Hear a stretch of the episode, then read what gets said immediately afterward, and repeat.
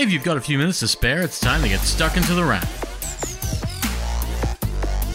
It's the beginning of September, and you're listening to The Wrap, Australia's fastest technology roundup. And a hop, skip, and a jump away from the next iPhone, you can probably guess what the next show is going to be all about. If you answered Apple gadgets, you'd be right. But before that stuff rocks up, there's stuff from another event that just finished IFA in Germany. For those not aware, IFA is Europe's answer to CES, only that it happens in the middle of the year and is often focused on luxury gear, such as big TVs and crazy new sound gear. And this year, that's exactly what happened, though foldables join them as well. So let's start with the screens, because between LG and Samsung talking up gaming monitors in the days before, there was still stuff to talk about afterwards. Take TVs, with Samsung using the show to say that it'll be launching micro LED TVs in Australia, bringing what is basically a tech technology that can turn your TV into a wall for cashed up buyers in the country. And when we say cashed up, we actually mean it. Samsung hasn't given Australian prices for its modular micro LED concept, but its smaller size is said to cost 80 grand in the US for an 89 inch model. And there's a 292 inch variant capable of hitting up to 7.4 meters diagonally, and we can only assume that one will be very, very, very, very, very, very, very, very expensive.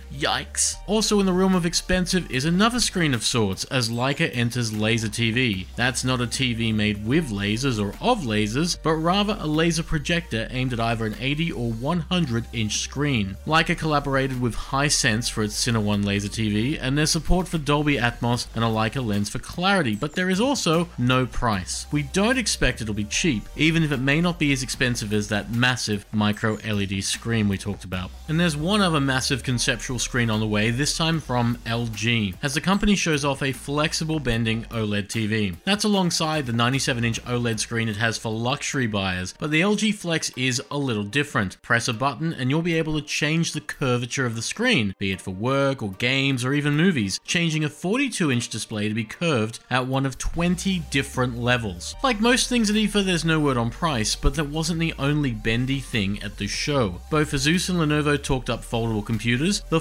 former with a 17 inch foldable OLED Zen computer, while the latter, Lenovo, had a 16 inch computer that folded up to a 12 inch to be much more portable. Lenovo's X1 Fold, that's what it's called, grabs our attention for more than just its compact size, because it's also apparently easy to maintain, something laptops don't often have these days, making it an interesting choice that could go the distance. Something else in our homes tends to go the distance, and that's great quality sound or sound products. Great speakers tend to do just that, and there may be a few of those on the way courtesy of IFA. Sennheiser has a new variation of its Atmos spatial soundbar on the way, coming in the Ambeo Plus. It's different from the roughly $4,000 Ambeo soundbar from a few years ago, and it'll cost closer to half of it. At $2,400 locally, the Ambeo Plus will offer Atmos and other forms of spatial audio in a 7.1.4 soundbar, which is something of a world first in soundbars because it can fire four channels up, not just two, and there's self calibration to match your room. There's also an optional Ambeo sub on the way, set to cost a little over $1,000 for a basic extra that can reportedly be paired with up to three more subs if you want to. LG also has a fridge with speakers on the way, but that's not even the special feature. LG's Mood Up fridge is a Bluetooth speaker in a fridge, yes, but it comes with color changing LED panels, so you can make the fridge stand out in your home almost like it's a piece of art, kinda sorta. There were other gadgets as well, including a scale from Withings that can make an assessment about the fat in your body, while Kobo has built an eco friendly e reader. There are lots of things happening, really lots of things on the way, lots of personal tech. And in the world of personal tech, there were earphones launched at the show as well, including a pair ready for release that we've reviewed. Like the Pixel Buds Pro we reviewed last week, Jabra is ready with a pair of truly wireless earphones with active noise cancellation. Unlike Google's earphones, these are actually inexpensive. The Jabra Elite 5 bring noise cancellation tech, wireless charging, water resistance, and a solid 28 hours of battery life, 7 of which are in the earphones themselves. They could do with little more bass, but the sound is strong, and at a little over $200 locally, Jabra's Elite 5 hit a solid balance of quality and value,